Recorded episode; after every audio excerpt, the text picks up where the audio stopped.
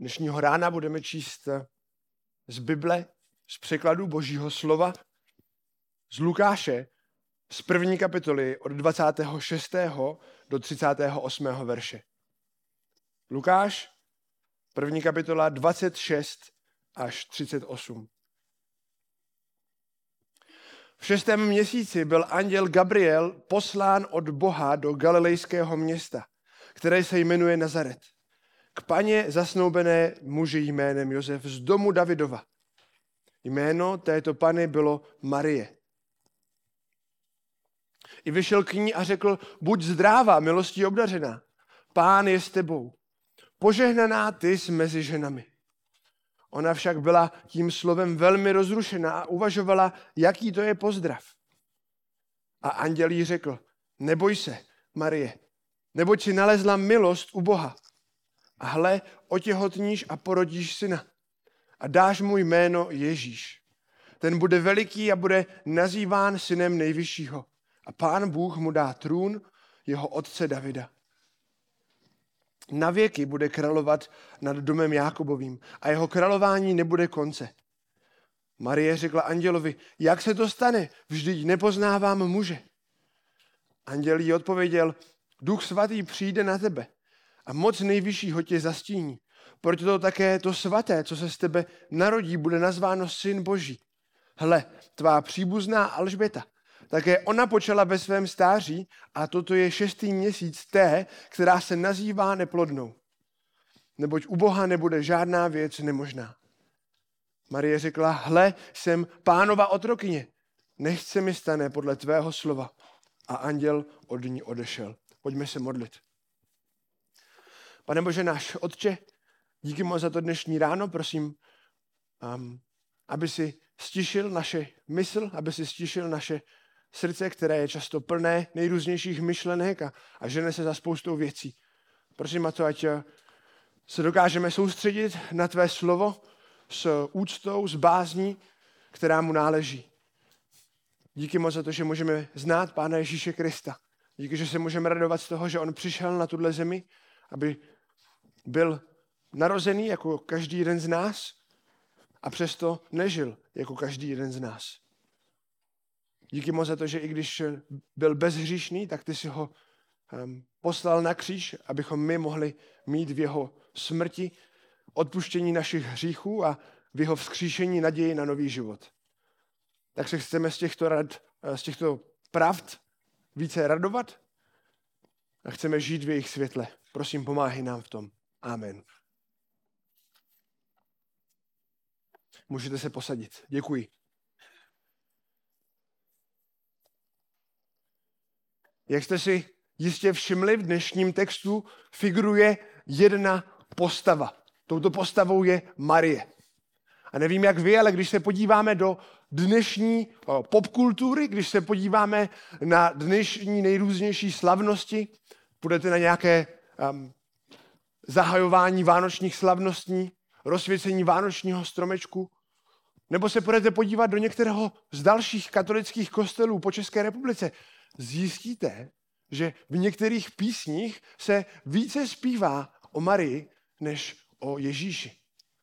A ty atributy, které jsou připisované jako čistý, svatý, neposkvrněný, které patří pouze Pánu Ježíši Kristu, se převážně v tomto čase vánočním, ale i v dalších časech spíše připisují této ženě, Marii, místo Pánu Ježíši Kristu.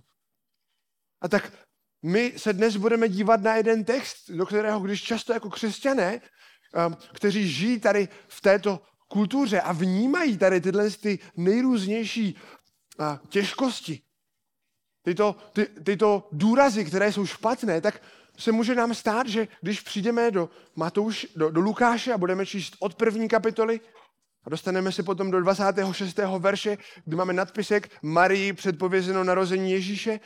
Občas se nám může stát, že zařadíme druhou rychlost a pasáže o Marii prolítneme velice rychle. Honem, honem, jen ať se z nás nestane katolík, jen ať se náhodou nezačneme uh, dostávat do nějakého mariánského kultu. Že? Jen ať neustíváme Marii, jako to dělají ostatní, protože víme, že to je špatně. A upřímně i já samotný jsem byl občas vinný tady tohoto problému. A to je příběh o Marii. Ten není tak důležitý jako ostatní příběhy v Bible. Ale tento příběh, když ho budeme studovat, jako jsem ho musel studovat já tento týden, zjistíme, že tento příběh není příběhem o Marii, která by byla protagonistou celého díla spásy, ale je to příběh o velikém Bohu, který činí z běžné hříšnice pokornou služebnici pána. A příklad pokory je, je něco, co si potřebujeme neustále připomínat. Nemyslíte? Jak častokrát je pro nás jednoduché vymyslet například i pro děti, co si budeme přát pod stromeček my. Že? To je vždycky velice jednoduché. A máme dlouhý seznam věcí, které si můžeme přát. Ale když máme vymyslet něco, co se budeme dávat ostatním, to už není tak jednoduché, vidíte? Naše životy a bo- služba Bohu jsou častokrát protkané naším strachem. Co bude se mnou? A kdo se postará o mě, když já tady budu celý den sloužit někomu jinému? Možná někomu slíbíte nějakou pomoc zadarmo a už v té chvíli, když, když to slibujete, začínáte hnedka přemýšlet a, a zvažovat, jaký to bude mít dopad na váš časový harmonogram, na váš finanční plán a tak podobně. Možná si budete říkat, no tak to si dneska večer zase nebudu moc pustit svoji oblíbenou televizní show, protože budu muset někomu pomáhat. Když takovýmto způsobem přemýšlíme, když se strachujeme o sebe a naše myšlení je příliš často pohlcené tím, co chci já, tím, jak chci já, aby se věci děly, potom je očividně zjevné, že máme problém s píchou a chybí nám pokora. Právě v této pasáži uvidíme skvělý příklad Marie, která na začátku této pasáže absolutně vůbec neví, co se děje.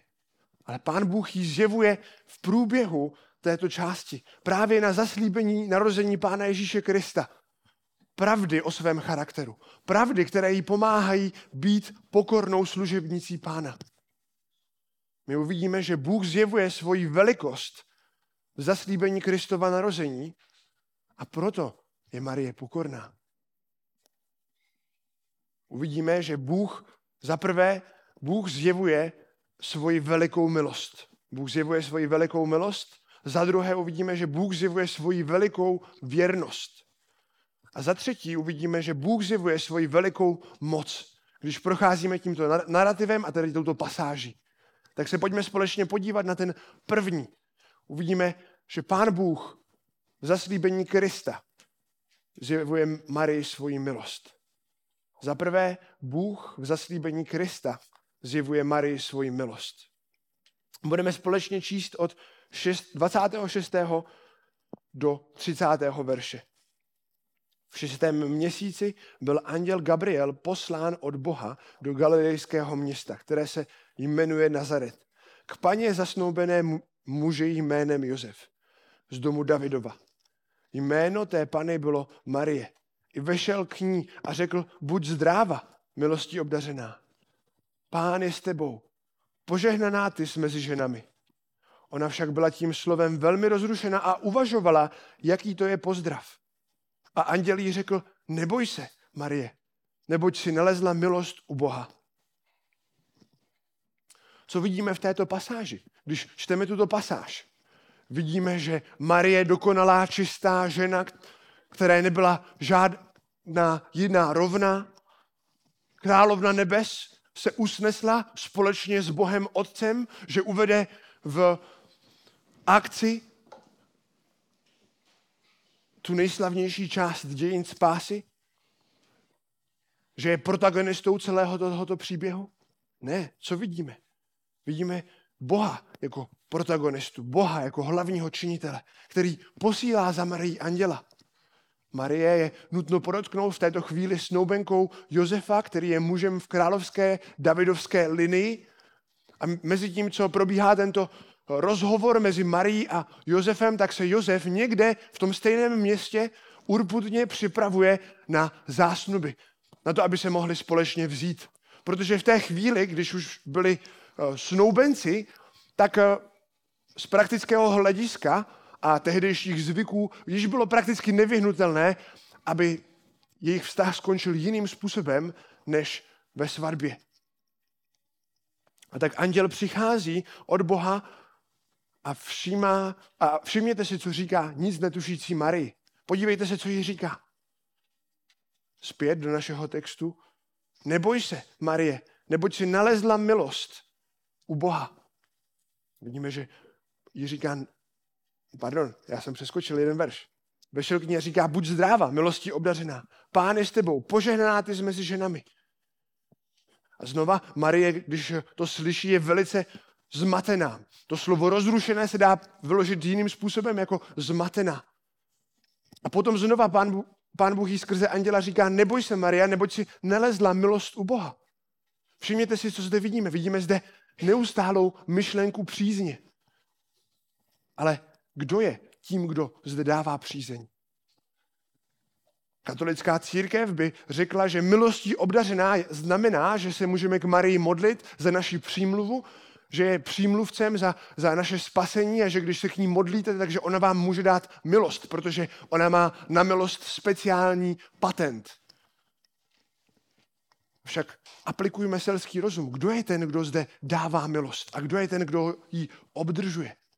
To stejné slovo milost, milostí obdařená ve slovesném tvaru bychom mohli najít v Efeských, v první kapitole, v šestém verši.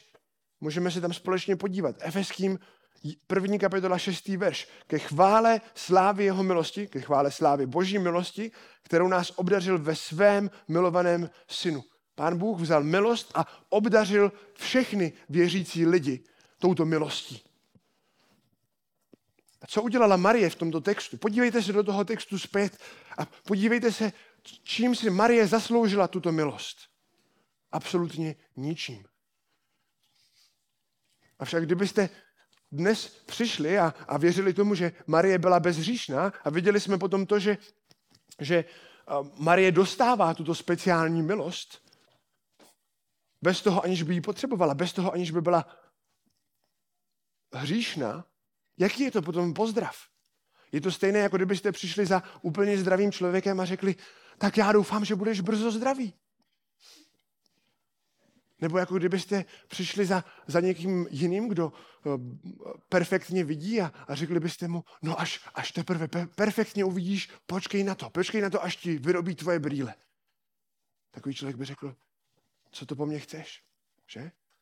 Víme, že náš prezident může udílet milost a představte si, že by přišel na setkání parlamentu a jeho proslov by začal tím, že přijde a řekne, dobrý den, všichni ode mě máte milost. Ti lidé v té parlamentní místnosti by si říkali asi, oh, co to znamená? To, to nedává smysl, že? A tak my zde vidíme, že Marie obdržela milost, protože Marie v první řadě milost potřebovala a ona sama si to uvědomovala. Kdybychom se podívali do Lukáše, první kapitoly, 47. verše, tak vidíme, že tam by Marie říkala, má duše velebí pána. Má duše se rozveselila v kom? V Bohu, v mém zachránci. Marie rozuměla, že potřebovala záchranu a nehrála si na to, že je nějakou svatou zachránkyní z nebes, která bude na nebe vyvýšena. Marie sama se považovala za pokornou služebnici pána. Ale ještě předtím, než, než se do tohoto pokorného pohledu dostala, potřebovala vidět boží milost. Potřebovala vidět to, že pán Bůh je tím, který jí dává boží milost. Proč potřebujeme milost?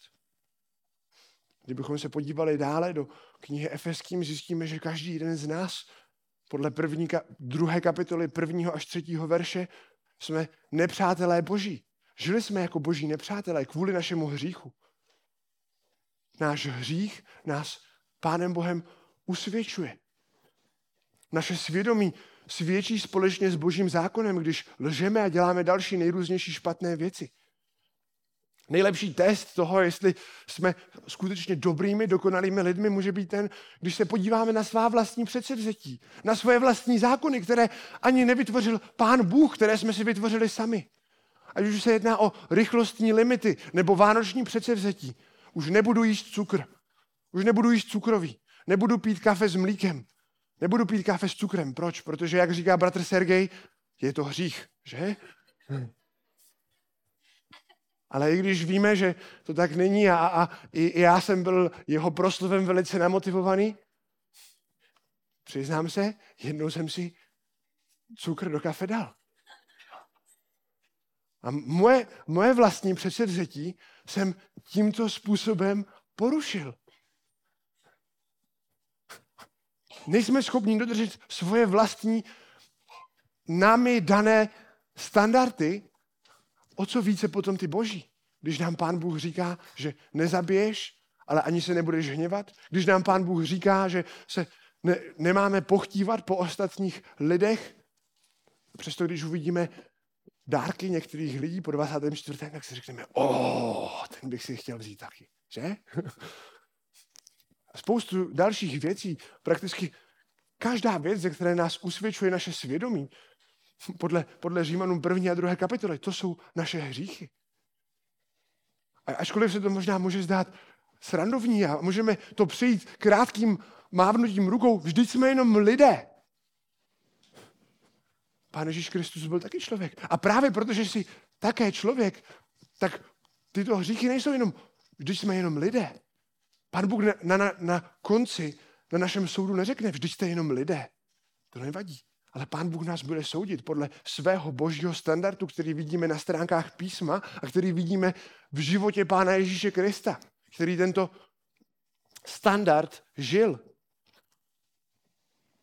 Tak Pán Bůh musel poslat Pána Ježíše Krista a ve starém zákoně a ještě v době Marie Pán Bůh se díval dopředu, do budoucna na to, co udělá v Pánu Ježíši Kristu, proto aby mohl odpustit starozákonním svatým a, v našem případě se Pán Bůh dívá dozadu na to, co udělal v Pánu Ježíši Kristu.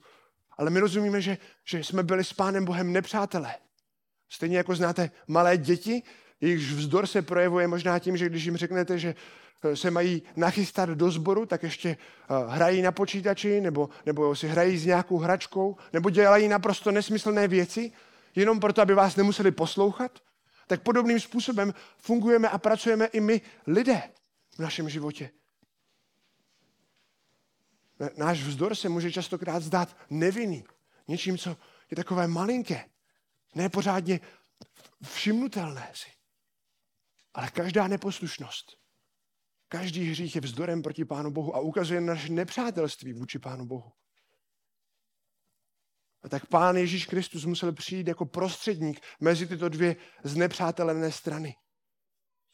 Musel přijít jako hokejový rozhočí mezi dva bojující útočníky. S tím rozdílem, že jeden dostával naprostou nakládačku a naprosto by prohrál.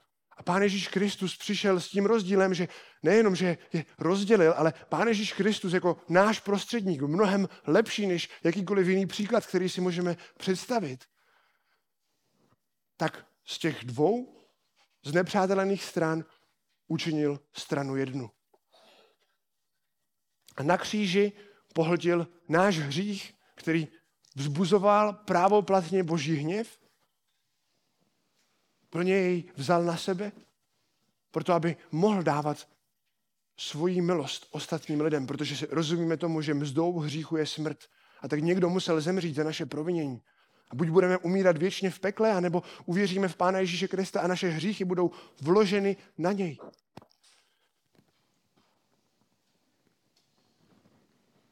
A to je ta záchrana, ze které se můžeme radovat. To je ta záchrana, která začíná, nebo která se rozbíhá, ten, ten největší efekt právě v první kapitole Lukáše. Efeským druhá kapitola, 8. a 9. verš, neboť jste zachráněni milostí skrze víru. A ta záchrana není z vás, je to boží dar. Není na základě skutku, aby se nikdo nechlubil. A tak stejnou milost kterou se nemůžeme chlubit my, se nemůže chlubit ani Marie v této situaci.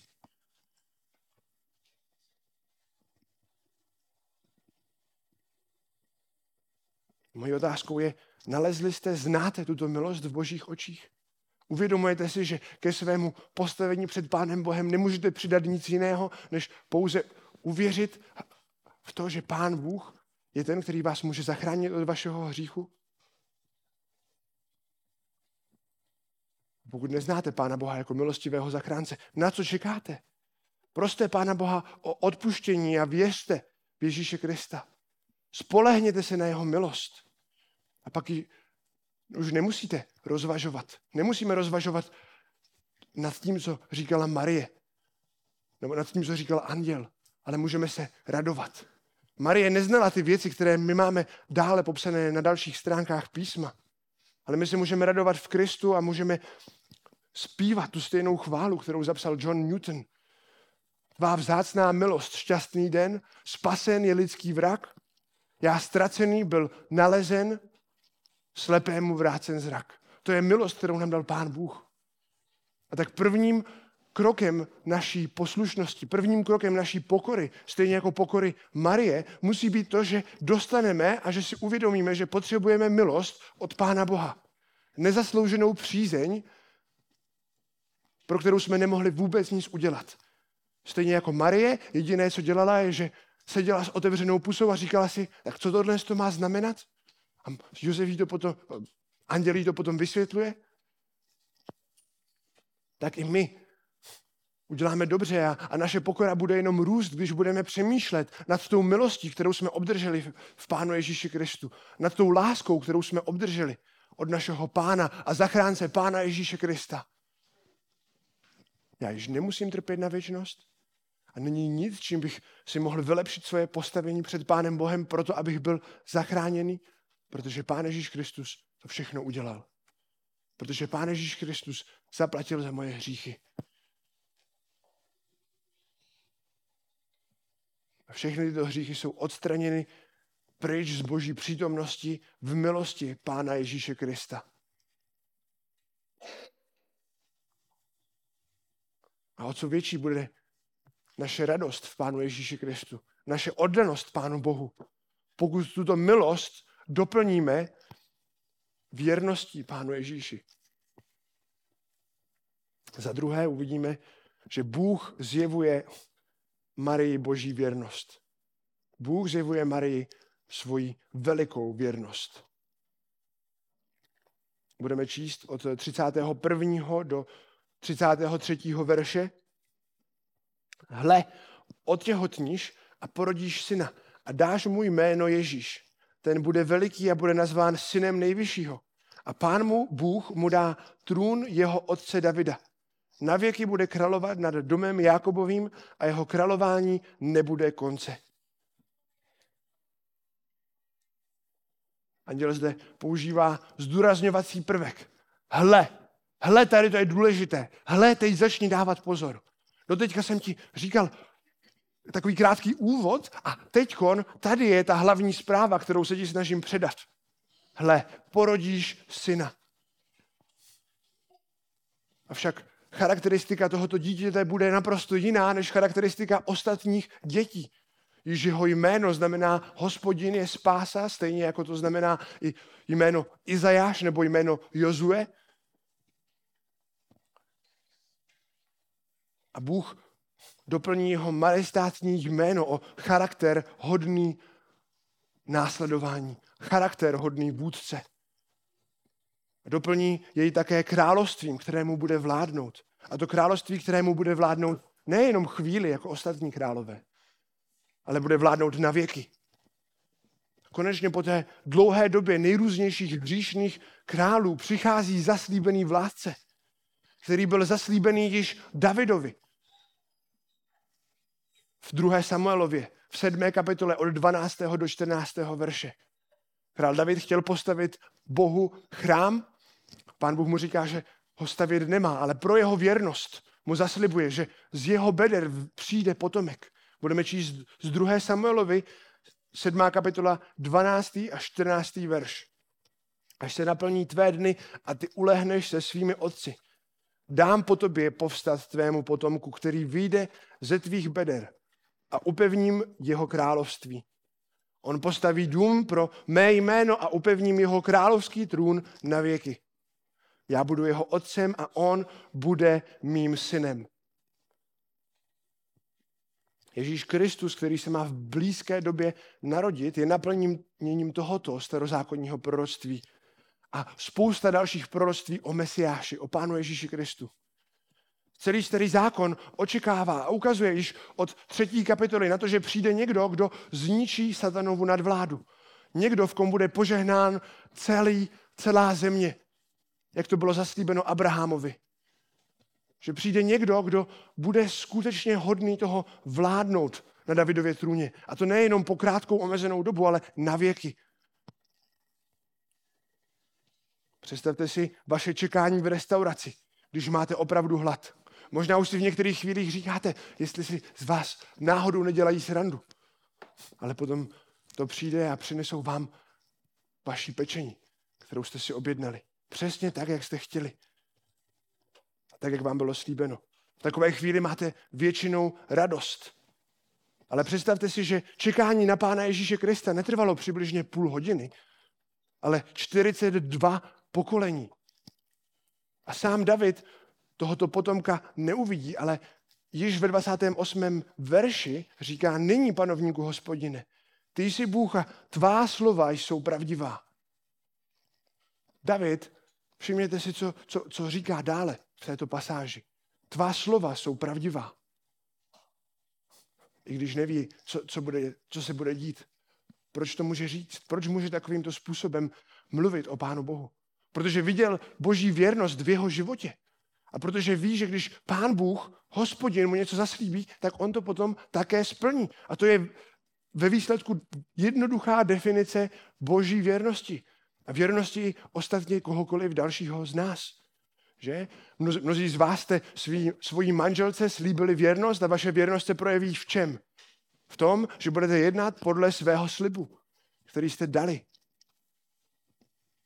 A tak David rozumí dobře pravdě z numery 23. kapitoly 19. verše, kde se píše, Bůh není člověk, aby lhal, ani syn člověka, aby litoval. Bůh není člověkem, který si věci rozmyslí, ani člověkem, který říká něco, ale myslí něco jiného. Pak se píše, což by on řekl a neučinil, promluvil a nenaplnil to. A to je přesně charakteristika našeho pána, našeho Boha. Mnozí již přestali doufat a proroci horlivě hledali a pátrali po Kristu, jak to vidíme v 1. Petrově v 1. kapitole 12. a 13. verši. Avšak během, jeho, během jejich usilovného pátrání, které bychom mohli připodobnit k malým dětem, které hledají a pátrají po dárcích doma. Avšak rozdíl mezi dětmi a těmito proroky je zaprvé v tom, po čem pátrali, a také v tom, že tito proroci během jejich pátrání zemřeli. A nedožili se Pána Ježíše Krista. Ale nyní je to tady.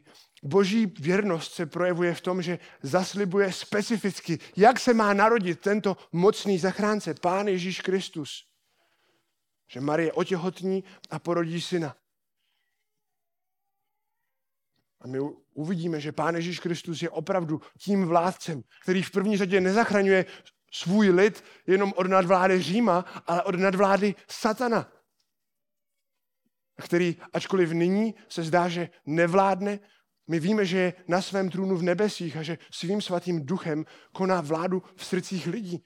A víme také, že podle zjevení 20, podle 20. kapitoly, Pán Ježíš Kristus jednou přijde a nastolí své tisícileté království a potom věčnou vládu zde na zemi. A nemusíme mít o tom žádný pochyb. Proč? Protože víme, že Pán Bůh něco zaslíbil a potom to naplní a potom nám zaslibuje nějaké další věci a když jsme viděli, že už něco naplnil, to, co zaslíbil předem, proč bychom nedůvěřovali tomu, že Pán Bůh naplní i ty další věci, které se díváme do budoucna. A tak i v tom dnešním adventu, kdy si připomínáme Kristův první příchod, se chceme radovat a těšit a očekávat oddaně a pokorně na Kristův druhý příchod. Když však vidíme boží věrnost, jak si tuto věrnost vztáhneme a aplikujeme do našich praktických životů, když víme, že Pán Bůh, Pán Ježíš Kristus nám říká, že se nemáme strachovat o to, co si oblečeme, ani o to, co budeme jíst, protože náš nebeský Otec ví, že všechny tyhle věci potřebujeme Proč se potom tolik strachujeme, když víme, že Bůh je věrný? Když nám Pán Bůh říká, že hle, všechny věci spolu působí k dobrému těm, kteří milují Boha, proč se tolikrát strachujeme o to, že s námi bude naloženo špatně?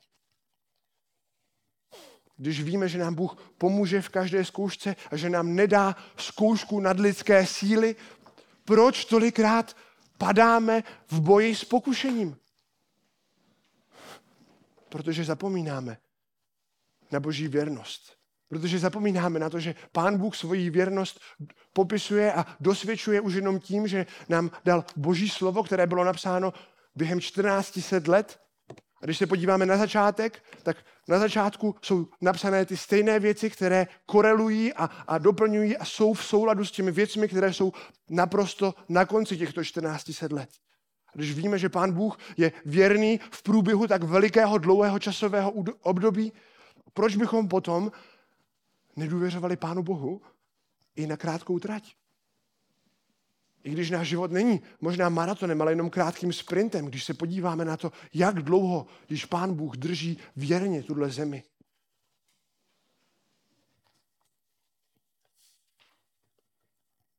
A nejenom když vidíme boží působení v těchto nejrůznějších věcech, ale když vidíme boží působení specificky v tom, že poslal Pána Ježíše Krista. Ale není to poslední věc. Marie potřebuje vidět boží charakter ještě lépe, ještě více. Pán Bůh stále ještě neskončil ve zjevení svého charakteru. A proto, aby opravdu připravoval její srdce na tu službu, která má přijít, která rozhodně, jestli sestry jste měli někdy nějaké miminko, víte, že to není jednoduché. A to navíc ještě, když ani váš snoubenec neví, s kým jste toto miminko měla. Tak pán Bůh ji připravuje a ukazuje jí ještě lépe boží charakter. A pán Bůh ji zjevuje tady v tomto případě. V zaslíbení Pána Ježíše Krista i svoji velikou moc. Bůh zjevuje svoji velikou moc. Za třetí, Bůh zjevuje svoji velikou moc a my to uvidíme od 34. do 37. verše. Marie řekla andělovi, jak se to stane. Vždyť nepoznávám muže. A anděl jí odpověděl, duch svatý přijde na tebe a moc nejvyššího tě zastíní. Proto také to svaté, co se z tebe narodí, bude nazváno syn boží. Hle, tvá příbuzná Alžběta, také ona počala ve svém stáří syna. A toto je šestý měsíc té, která se nazývá neplodnou. Neboť u Boha nebude žádná věc nemožná. Na začátku této pasáže ve 34. verši vidíme, že Marie se ptá na to, jak může otěhotnět, když stále ještě není v manželství a nemá s nikým sex. A v této chvíli jí dává, dává anděl odpověď rozdělenou do tří částí. Můžeme vidět, že jí odpovídá způsob, to je otázku na to, jak, jak se to stane a anděl jí odpovídá způsobem. To bychom viděli ve 35. verši. Potom by Marie a anděl předpokládá, že, že se zeptá. Řekne, fakt, opravdu se to stane? A proto jí anděl okamžitě dává od Pána Boha potvrzení. Fakt, takhle se to stane. A za třetí jí na závěr učí a ukazuje tu lekci. Připomíná jí, co pán Bůh udělal a co, jak, jakým způsobem jednal již dříve a jakým způsobem se rozhodl jednat i v této chvíli. Zhrnuje tu celou lekci. A tak zaprvé pán Bůh jí ukazuje, jaký způsob. A i v tomto způsobu vidíme, že pán Bůh je mocný. Zaprvé Bůh ukazuje, že Duch Svatý přijde do Marii, sestoupí na ní Duch Svatý a moc Boží, moc nejvyššího jí zastíní. Je to stejné slovo, které je použito ve starém zákoně, když pán Bůh eh, sestupoval na eh, nově připravený chrám, ať už ve svém ohni nebo v mraku, když zjevoval svoji slávu. Takovýmto způsobem Bůh sestoupí. A na tomto aktu není naprosto nic sexuálního. Však tentokrát Duch Svatý stvoří uvnitř Marie živý plot Pána Ježíše Krista. Někteří lidé v průběhu církevní historie by rádi řekli a, a přemýšleli o tom, jestli bylo zapotřebí použít eh, ženského vajíčka nebo, nebo mužské buňky, proto aby došlo tady k tomuhle tomu spojení. Avšak vezměme v potaz to, co se zde píše. To, co se z tebe narodí, bude svaté. Proto také to svaté, co se z tebe narodí, bude nazváno Syn Boží. A my rozumíme tomu, že když tady sestupuje duch svatý, a v Matouši vidíme, že počala z ducha svatého, a vzhledem tomu, že její syn má být svatý, a my jsme viděli, že Marie je omilostněnou hříšnicí, tak rozumíme tomu, že Pán Bůh je schopný stvořit nový lidský život uvnitř luna jeho matky. Bez použití jakéhokoliv části, která by musela být přidána ze strany Marie. Protože Marie je pouhou hříšnicí. Pokud bychom řekli, že, že byla Marie někým, která poskytla lidské vajíčko, tady v této případě, tak potom bychom museli začít vyučovat neposkvrněné početí Marie nebo nějaké, nějaké jiné šílenosti, které učí katolická církev. Avšak tento text tím způsobem, jakým to popisuje, ukazuje na boží moc.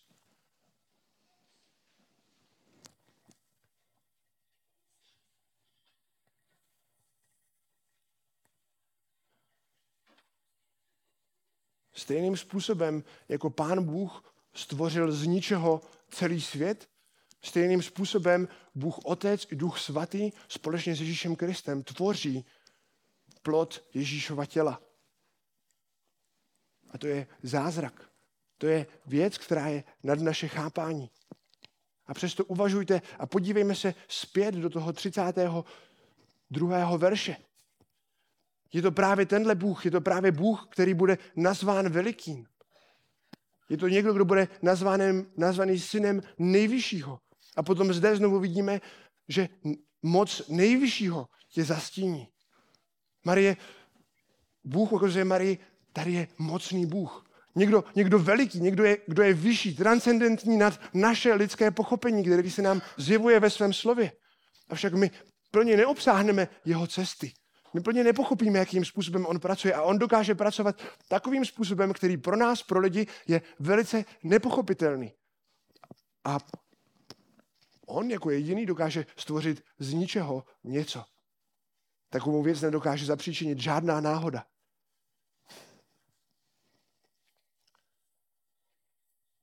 Proto také Bůh zde používá dvakrát tento termín že Ježíš bude syn nejvyššího a moc nejvyššího tě zastoupí.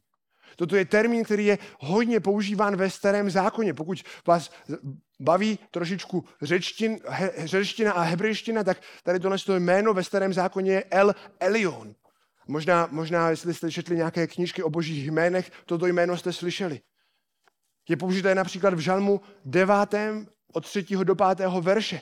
Toto slovo je vždycky použito, když pán Bůh ukazuje svoji svrchovanost, svoji moc a nadvládu nad všemi nejrůznějšími národy. Je to jméno, které pán Bůh používá proto, aby se vyvýšil nad svými nepřáteli i nad okolními národy, když je vidět jeho sláva nejenom pro izraelský národ. Žalm 9, 3. až 5. verš. V tobě se budou radovat a veselit. Budu opěvovat tvé jméno, o nejvyšší, když se moji nepřátelé obrátili naspět upadli a zmizeli před tebou. Zjednal si mi právo, obhájil si mě, usedl si na trůn ty spravedlivý soudce. Tak vidíme, že, že tato pasáž, krom boží velikost, krom boží věrnosti, krom boží milosti, kterou jsme do teďka viděli, nám tady ukazuje Pána Boha v jeho nespoutané obří moci, kterou dokáže kontrolovat jenom Pán Bůh. A co bude výsledkem této boží nadpřirozené moci, kterou není schopný zvládnout nebo nějakým způsobem usměrnit nikdo jiný než Bůh samotný? Že syn tohoto nejvyššího se narodí z ženy a bude žít. Musí být plně Pánem Bohem a proto je potřeba, aby byl narozený z ducha svatého čistě skrze tento zázrak a zároveň musí být narozený z ženy, proto aby byl potomkem, synem syna Davidova a dcery Davidovi. A tak Pán Bůh nám zde na tomto místě skrze Lukáše ukazuje takové dárkové balení. Ukazuje nám na ty dvě podstaty, které vidíme v Pánu Ježíši Kristu. Takové dva v jednom. Avšak když máme dva v jednom v tom našem lidském pochopení, buď budeme mít z jedné strany z 50% a z druhých 50% v jednom, v jednom balení, nebo když máte děti Lego, tak si postavíte buď to jednu hračku, nebo si postavíte druhou hračku z Lega, že nemůžete si postavit nikdy obě dvě zároveň. Ale pán Bůh nám zde říká, že pán Ježíš Kristus bude mít plně dvě přirozenosti, dvě podstaty. Bude stoprocentně pánem Bohem a bude stoprocentně člověkem. A to je něco, co znovu musíme přijmout vírou. Na, naše mysl to, to není schopná pochopit. Jak to, že můžou být jedna věc plná ze 100%, ze 100% této věci a ze 100% věci druhé. Ale jen tak dokáže Pán Ježíš Kristus být naplněním všech starozákonních proroctví, přitom být věčným dokonalým vládcem, který bude veliký. To slovo veliký, který se zde používá, je napsáno, eh, je použitý slovo megas. A vy víte, že když písmo používá slovo megas, je to většinou něco opravdu, opravdu velikého. Podobným způsobem právě tento veliký Pán Ježíš Kristus v Markovi ve čtvrté kapitole utišuje bouři. Je tam mega bouře, veliká bouře, všichni učedníci se bojí a panikaří. Ale pán Bůh svým mocným slovem, pán Ježíš Kristus svým mocným slovem říká této bouři, ať utiší, ať utichne a nastává mega klid, veliký klid. A když učedníci vidí tady tento rozdíl, že byla mega bouře, potom je mega klid, tak začínají mít mega strach. Proč? Protože v téhle té chvíli vidí, že mezi nimi je svatý Izraele. A odkazují se do žalmu 89. do 12. verše, když se ptají, kdo je ten, že ho i rozbouřené moře poslouchá. Kdo je ten?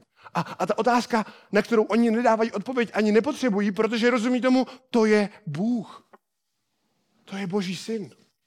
Tak tento mocný se má narodit.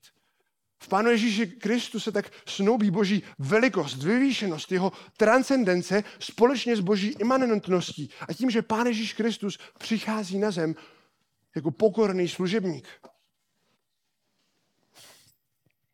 Za druhé, Marie pořád mohla mít problém s tím, že se toto opravdu stane. Možná si v této chvíli říkala, fakt, jak je to možné? Možná nad tím žasla, tak proto pán Bůh jí zaznamenává ještě druhý menší zázrak, druhé menší mm, potvrzení boží moci. A to vidíme ve verši 36. Hle, tvá příbuzná Alžběta také ona počala ve svém stáří syna a toto je šestý měsíc té, která se nazývá neplodnou. Pán Bůh ji rozsvědčuje tím, že ta, která byla neplodná, otěhotněla. A ve svém lůně již chová Jana Křtitele, který půjde před pánem Ježíšem Kristem. A za třetí, anděl zhrnuje tuto svoji malou přednášku o boží moci takovým zhrnutím ve 37. verši. Proč? Neboť u Boha nebude žádná věc nemožná. Neboť u Boha nebude žádná věc nemožná tak do určité míry můžeme zde vidět podobný, podobnou slovní frázi, kterou vidíme, když Bůh přichází za Abrahamem a za Sárou a říká jim, že ve, svojí, ve, ve svém stáří budou mít potomka a Sára se v té chvíli směje. A pán Bůh jí říká, proč se směješ? Ona, já jsem se nesmála, ale smála. Já vím, já jsem všemohoucí. A potom jí pán Bůh říká a vyzývá jí jednou otázkou, na kterou znovu nedává odpověď. Genesis 18.14. Je snad nějaká věc pro hospodina nesnadná? I ty, Sáro, která se snažíš mít miminko 90 let, budeš mít v určený čas se k tobě navrátím a napřes rok v tomto čase Sára bude mít syna. Je snad nějaká věc pro hospodina nesnadná? Nebo slovy tohoto verše z Lukáše 1.37? Pro Boha není nic nemožné. Pro Pána Boha není nic nemožné. Pán Bůh zjevuje svoji moc Marii a ukazuje jí, já můžu udělat tady tyto věci. Proč? Protože jsem mocný. tak Marie viděla Boží velikost. Zjevenou v jeho milosti, v jeho moci a v jeho věrnosti. A jakým způsobem budeme reagovat, když vidíme ty stejné pravdy, když vidíme ty stejné věci, které vidí Marie. Já doufám, že budeme reagovat stejně jako Marie ve 38. verši. Marie řekla, hlej, jsem pánova odrokyně, nechť se mi stane podle tvého slova. A anděl od ní odešel. Všimněte si to slovo, které je zde použito, to mnozí z vás znáte, protože jsme s bratry četli knížku Otrok od Johna Artura. Je to slovo, je to termín, který popisuje otroka připraveného pro tu nejpodřaženější práci, od kterého se neočekává nic jiného, než že bude stoprocentně poslušný v tom, aby naplnil pánovu vůli.